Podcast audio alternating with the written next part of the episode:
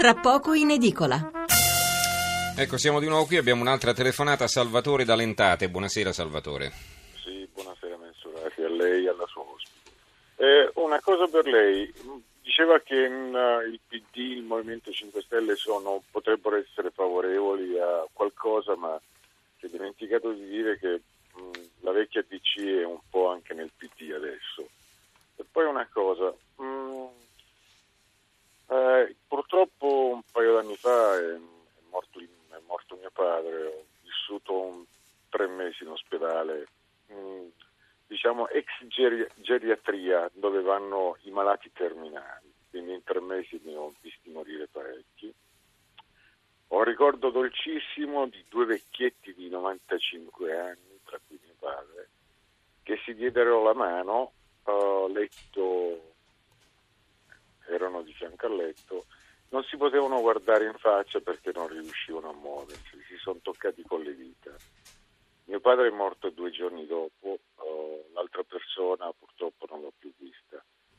Eh, lo Stato ti dà la morfina, eh, invitare la gente ad andare a girare negli ospedali, nei reparti dei malati terminali e potrebbero capire quando i medici incominciano con il cerotto, poi con la macchinetta che ti rilascia la morfina ogni 12 ore e poi direttamente in endovena e guardare negli occhi la persona cara e capire realmente che cosa significa vita. Grazie. Grazie Salvatore per la sua telefonata e per la sua testimonianza. Signora Romieri, torniamo da lei. Allora, intanto va bene se vuole anche rispondere ai nostri ascoltatori eh, e poi voglio farle ancora io qualche domanda. Prego, poi la salutiamo.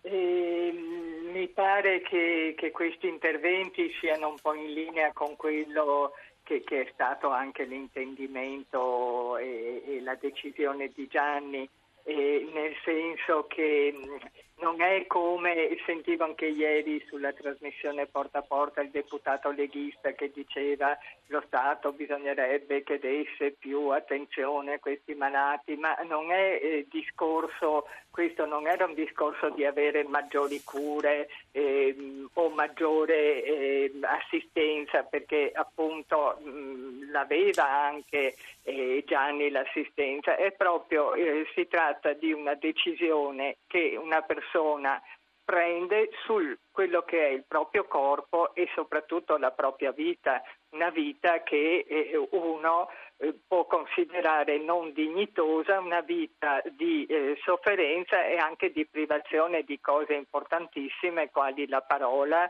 il, il cibo, l'alimentarsi e, lo stare appunto seduto o, o sdraiato normalmente. Ecco, in questo senso qua è, è stata questa appunto questo percorso perché eh, come le dico è stata una scelta eh, ragionata, studiata anche perché eh, chiaramente ha letto molto eccetera e portata avanti senza alcun ripensamento portata avanti con anche la solidarietà di tutti gli amici che gli sono stati, tanti amici che gli sono stati attorno, oltre attorno idealmente e, e gli altri giorni prima, oltre alla moglie e alla figlia che fisicamente Mhm. erano lì con lui. Senta, c'è la signora Marina da Venezia che le rivolge una domanda. Non c'è dubbio che la società civile è più avanti della politica, ma la materia è talmente delicata che sarà difficile trovare un compromesso che accontenta tutti. Nel caso del mio concittadino, del quale rispetto la decisione, vorrei chiedere perché non ha pensato di farsi assistere da medici che fanno assistenza con cure palliative. Eh, le cure palliative, ricordiamo, consentono di eh, non provare quantomeno il dolore fisico. Ecco, poi è chiaro che eh, ti, ti, No, lui eh, rintronano, questo è evidente, però, eh, prego. No, questo lui lo, lo faceva negli ultimi tempi, nel senso appunto a casa andava un medico, un infermiere di un'associazione appunto di volontariato e le cure palliative, come dicevo prima, era sostanzialmente la morfina per non provare dolore. Lui faceva queste cure palliative, ma ciò nonostante, eh, ripeto, non poteva stare in ogni caso disteso, non poteva parlare, erano cure palliative al momento per per il dolore forte che provava, ma non è che risolvevano i, i, problemi di fondo, che poi, ecco, ricordiamoci una cosa importantissima che forse non ho sottolineato, è che gli era tornato il tumore per la terza volta e questo gli dava un'aspettativa di vita pochissima davanti e eh, soprattutto ancora più sofferenza perché il tumore avrebbe preso ancora parte del, mm-hmm lingua della gola, quindi eh, ricordiamoci questo che lui non aveva una prospettiva di, di vita di, di, altri anni, aveva solo pochi mesi, pochi mesi se, con sempre più sofferenza. E, certo. e, questo appunto lui ha provato, ha seguito la, tutta la, la, dire, la, scienza medica, quello che gli ha indicato le due operazioni, le cure eh, radioterapiche, le cure di, di alleviamento del della sofferenza, però ciò nonostante aveva un'aspettativa ormai di vita poca e con ancora più sofferenza. Allora, eh, leggo qualche notizia, cioè qualche, chiedo scusa, qualche eh, sms e poi la salutiamo. Eh, un, un'ultima domanda e poi la salutiamo. Intanto va bene, mi, mi, è arrivato il gazzettino di Venezia, un veneziano come DJ Fabolo, addio, abbracciato alla moglie. Qui si vede la foto di Gianni Trezzo con uno dei suoi cani. E, eh, il messaggero Veneto, suicidio assistito per un altro italiano e un pensionato veneziano di 65 anni, 5 connazionali in lista d'attesa in Svizzera. Disabile dalla nascita, c'è un'intervista a Marisol Calligaro eh, da Buia. Sono stufa di sentir parlare di eutanasia. Poi è chiaro, ogni malato diciamo, reagisce in maniera diversa. Allora, dicevo dei messaggi. Gianni da Bologna, manca solo il rispetto del malato, non si tiene in considerazione che alcune malattie tolgono dignità. Carla da Roma, non sarà che la legge non si fa per i costi che comporterebbe? E beh, no, non comporterebbe costi perché, eh, ripeto, eh, si tratta semplicemente di eseguire le volontà del malato. Quali sarebbero i costi, insomma, no? Eh, mm. I 10-12 mila euro che si pagano in Svizzera perché è una, una società privata che pratica questa, questa questo suicidio assistito, ma eh, insomma non c'entra nulla, no, non è un costo reale, diciamo, via, eh, perché la, la, il flaconcino di, di, di sedativo no, non ha quel prezzo sicuramente. Poi Gabriele da Palermo, quando si subiscono dolori insostenibili non si sconfina con la tortura. Eh, Davide da Trieste la pensa diversamente. Tre anni fa svolgevo tirocinio infermieristico in un ospedale tri- di Trieste in un riparto di medicina. C'era una paziente con una leucemia gravissima. Tutti gli operatori si dicevano non arriverà a domani. Facce da funerale. Ebbene, è uscito dall'ospedale con le sue gambe. Riflettete. Eh, se la smettessimo di cercare di salvare noi stessi e guardassimo a quei crocifissi appesi nelle stanze, quanto più sereno sarebbe il mondo.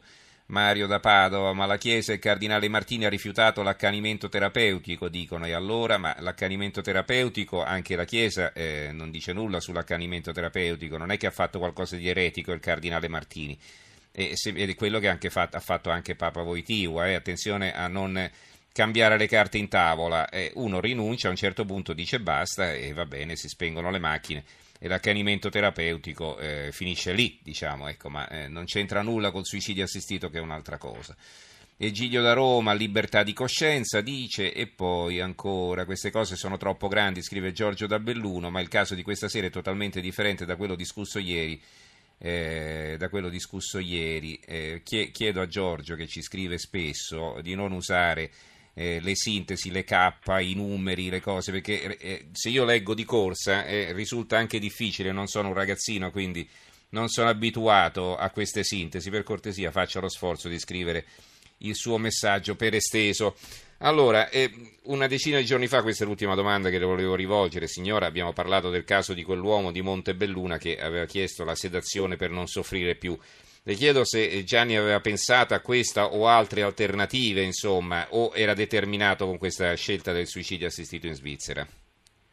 Ma il fatto della sedazione eh, non è, perché allora anche questo potrebbe essere la sedazione data eh, in maniera, lei dice data in maniera più eh, forte ogni giorno di più oppure una sedazione costante? No, e lì praticamente eh, lo hanno addormentato per non farlo soffrire da sveglio, insomma, però era un malato terminale, quindi sarebbe morto sì. di lì a poco. Ecco, forse, sì, appunto, dopo eh. non si sa mai appunto quanto eh, la, la, sedazione, mm-hmm. come mhm. dire, era graduata, se era stata sì, aumentata. Sì. Se, no, no, ecco, perché diciamo qui questo era cons- è consentito in Italia eh, anche dalla legge, voglio dire, questo tipo di sedazione, mentre per il suicidio assistito però, è dovuto andare in Svizzera. Era... Mm.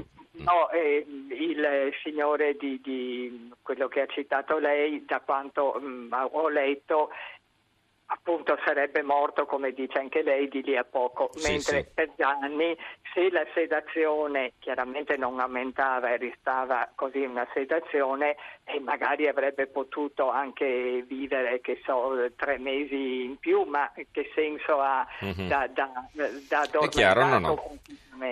Ecco, è chiaro, non... è chiaro. Allora, ehm, signora, concludiamo con lei e la ringrazio davvero per, per eh, averci raccontato la storia di Gianni Trez.